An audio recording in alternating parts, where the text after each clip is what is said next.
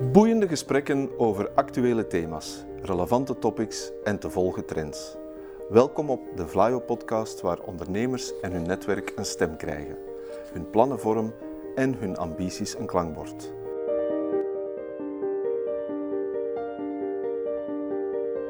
To the point waar het kan, dieper gravend waar het moet. Inspirerend, informerend, ondersteunend. Van artificial intelligence, blockchain en circulaire economie tot digitale zorg. Wij knopen het in jouw oren.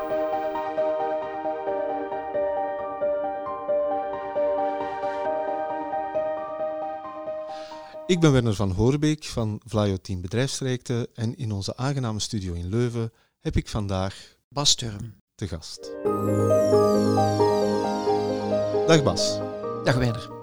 Bas, onze luisteraars hebben nu al gehoord dat jij geen Vlaming bent, maar wat mogen ze verder nog van jou weten? Ja, dat klopt. Ik ben ehm, import Belg. Ik woon sinds 27 jaar, denk ik, in Vlaanderen. Eh, werk voor Team Bedrijfstrajecten en daarvoor voor het innovatiecentrum. Dus alles bij elkaar is dat een jaar of 16 dat ik in een vergelijkbare taak zit. Eh, wat wij doen met Team Bedrijfstrajecten is eh, individuele begeleiding van bedrijven bij hun innovatieprojecten, deels ondernemersprojecten. En onze werking is eigenlijk geschaagd op een drietal pijlers. Dus we geven enerzijds advies, anderzijds zoeken we naar de juiste partners binnen het netwerk waarvan wij deel uitmaken en dat we Vlaio netwerk noemen. En tenslotte helpen we met financiering van die bedrijven en hun projecten, eh, met name in de vorm van subsidies. Dat is een hele boterham, maar ik heb je vandaag voornamelijk te gast als eh, sublieme lezer van uh, businessgerelateerde boeken. En je hebt een eerste boek meegebracht, zie ik. Ja, dat is het boek Gigantisme van Geert Noels. Wil je eerst nog iets kwijt over de schrijver zelf, over Geert Noels? Wat uh, moeten we van hem weten? Ja, we kennen hem als economisch commentator. Uh, die regelmatig op tv is, uh, bijvoorbeeld bij Ter Zaken, om zijn licht te laten schijnen over allerlei macro-economische issues. Um, hij heeft ook een eerder boek geschreven, Econoshock, dat is ondertussen al tien jaar geleden. En daarmee heeft hij toch ook wel enige renommee verworven. Uh, maar dat is, zoals gezegd, al wel wat ouder. En dit boek bouwt daar eigenlijk een stukje op voort.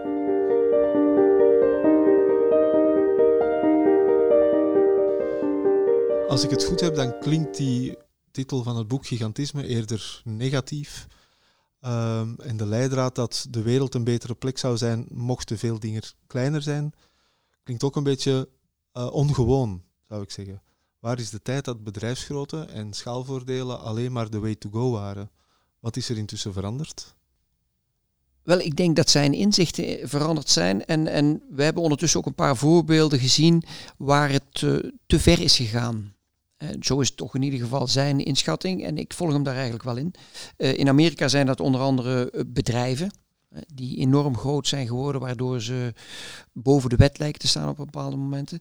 in Europa hebben we dat wat minder, omdat men daar toch ietsje strenger is als het gaat over de groei van bedrijven. Maar wij hebben dan hier en daar toch te maken met overheden die veel te groot zijn geworden. Het is overigens niet beperkt tot bedrijven en overheden, want hij praat ook over, in zijn boek over scholen en andere instanties die ja, soms heel erg groot worden en waarbij het streven ook steeds om steeds groter te worden. Niet altijd in het belang van de mensen die er dan moeten werken of functioneren. Hij heeft het wat dat betreft ook over het Champions League effect, dacht ik. Wat bedoelt hij daar precies mee? Wel, hij refereert daarmee aan de Champions League in het voetbal. En wat je daar ziet is dat er een beperkt aantal clubs steeds weer terugkomen in diezelfde Champions League, daar heel veel geld verdienen, want die Champions League, daar gaat heel veel geld in om. En omdat ze daar veel geld verdienen, kunnen ze zich hele dure spelers veroorloven, lees goede spelers, met als gevolg dat ze gegarandeerd het jaar daarop weer in die Champions League uh, voorkomen. Er zijn andere clubs die kunnen daar net niet geraken en die komen er ook nooit meer tussen, omdat uiteindelijk de macht van het geld gewoon regeert. Die clubs hebben een competitietje op zichzelf gecreëerd, waar de anderen eigenlijk uh, inherent van uitgesloten zijn. En dat zie je ook een klein beetje in de economie bij die hele grote bedrijven, die in een soort van league spelen, waar de anderen niet meer aan kunnen.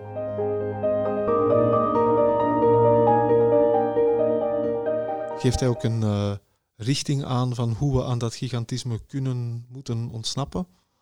Ja, uh, hij geeft aan dat we dus toch weer moeten kijken naar kleiner. En hij geeft ook wel een aantal redenen waarom dat naar zijn inschatting ook gaat gebeuren. Dus hij geeft aan dat, dat de technologie in feite kan dienen als motor voor juist kleinere bedrijven om mee weer te concurreren. Hij geeft, en daarin volg ik hem heel sterk, aan menselijke voorkeur. Mensen voelen zich niet altijd gemakkelijk in zo'n gigantische organisatie. Denk ook trouwens aan uh, Richard Branson, die, er staat even los van dit boek, altijd zegt, als zijn bedrijven groter groeien dan 100 man, dan splits hij ze op.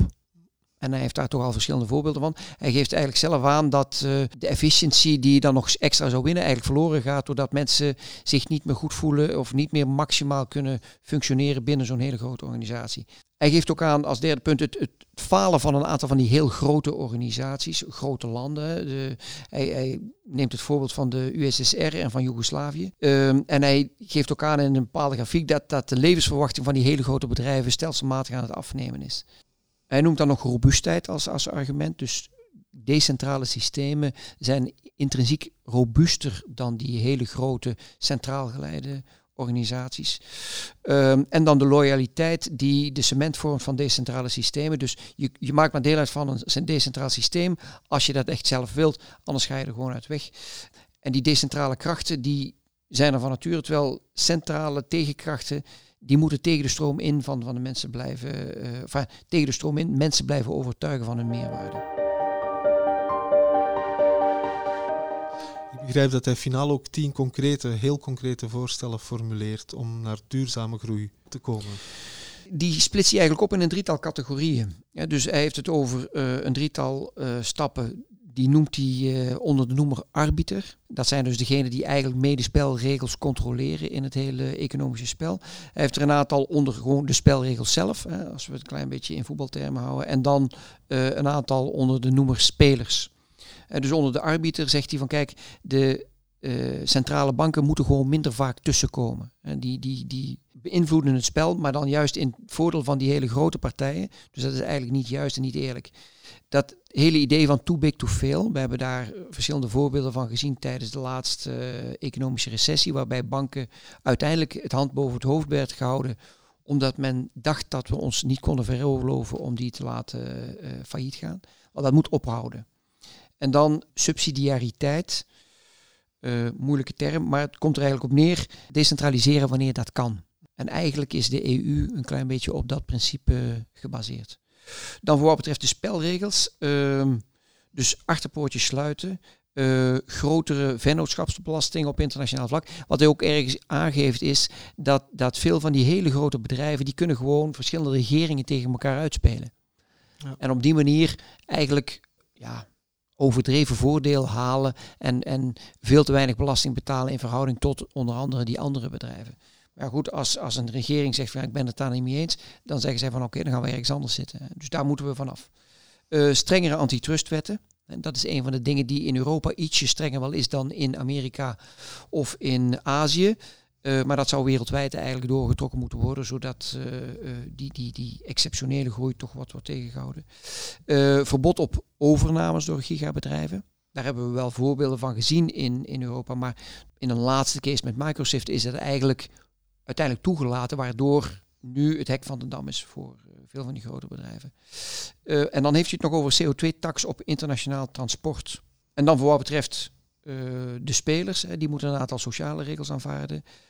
valspelers worden uitgesloten of langdurig geschorst uit het spel. En dan ook een afstand tussen spelers, arbiters en zij die de regels opstellen. Ik vind dat ook wel een hele goede en belangrijke. Hij geeft eigenlijk het voorbeeld van, van uh, daar waar de dingen centraal worden geregeld, is dat eigenlijk in het voordeel van die uh, hele grote bedrijven die graag hun lobbyisten naar een centraal organisme sturen om daar even hun ding te bepleiten. Op het moment dat dingen decentraal worden geregeld, is dat veel lastiger voor die lobbyisten om nog uh, op die manier, laten we zeggen, de dingen naar hen toe te trekken. Heb je een finale conclusie die je kwijt wil over het boek? Heb je het graag gelezen? Vond je het interessante lectuur? Ja, laten we zo zeggen. Dus de, de basisgedachte, daar kan ik me eigenlijk heel goed in vinden. Al was het maar gewoon vanuit een persoonlijke voorkeur van, van oké, voor mij moet een organisatie ook niet te groot worden. Want het kan wel zo zijn dat dat dan steeds meer efficiëntie met zich meebrengt op papier. Maar in werkelijkheid voel je je daar op een gegeven moment niet meer goed in thuis. Ik kan daar wel aan, aan refereren, want ik heb ook voor grote bedrijven gewerkt. Hoewel die in de definitie van uh, Geert Noels helemaal nog niet te groot zijn. Maar daar voelde ik me minder thuis dan in een kleine organisatie waar je meer impact hebt op wat er gebeurt. Dus ik kan me alleen al daarom wel uh, associëren met zijn uh, gedachtegoed. Ik vind inderdaad ook dat er uitwassen zijn in de manier waarop grote bedrijven eigenlijk enorm veel bepalen in onze economie, maar daarmee ook in onze maatschappij. Dus die zijn helemaal niet democratisch gekozen, maar maken wel verschrikkelijk veel dingen uit in onze maatschappij. En het is denk ik belangrijk dat daar weer een tegenwicht komt, ook van de politiek. Dus in die zin volg ik daar wel op. Ik vind wel op andere momenten dat hij het heel ver trekt. Uh, dat ik niet meer helemaal volg in, oké, hoort dat er ook nog bij. Uh, maar misschien moet je hem daar zelf nog eens een keer over aan het woord laten, dan kan hij dat meer duiding geven. Uh, dus maar al bij al ben ik wel, wel positief over het boek in zijn totaliteit.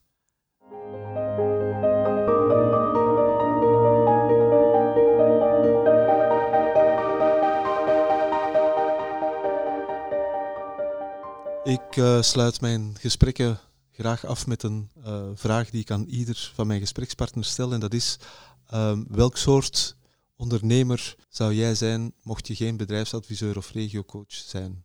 Welk type onderneming zou je leiden en wat zou jou als ondernemer kenmerken? Wel, het type onderneming, aansluitend bij eh, het boek Gigantisme, het zou alleszins geen heel grote onderneming zijn. Dus ik kom eigenlijk uit de creatieve sector. Ik was ooit zaakvoerder van een uh, ontwerpbureau, engineeringbureau, ik zal het zo zeggen. En de maat die je daarin terug nu, dat was klein. Het mag van mij wel wat groter zijn. Ondertussen zijn we hier ook bijvoorbeeld met een team van 40 man. Dat vind ik eigenlijk een mooie maat voor een uh, bedrijf. Ik zou uh, anders dan in het verleden een bedrijf zoeken of het soort van tak van sport zoeken waarin recurrente business in ieder geval uh, van toepassing is ik heb altijd wel wat geleund op mijn creativiteit, ook als ondernemer. En dat zou ik nu weer doen, denk ik. Eh, dus dat zou ik doortrekken. Uh, maar ik zou meer aandacht hebben voor de economische aspecten. naast de vaktechnische aspecten die je meekrijgt vanuit je studie, zeg maar. Dus dat zou ik anders doen dan in het verleden. Een, dus, laten we zeggen, kleine onderneming die, als het niet in de creatieve sector of een van de creatieve sectoren actief is, toch in ieder geval de nodige creativiteit vraagt en intellectuele arbeid. En het soort van ondernemer dat ik zou zijn, het soort van manager dat ik zou zijn van, van de mensen, ik zou alleszins uh, veel aan de mensen zelf overlaten, maar dat doe ik nu ook. Heel erg bedankt voor jouw tijd en voor je inzichten en tot heel binnenkort voor een nieuwe boekbespreking. Dankjewel.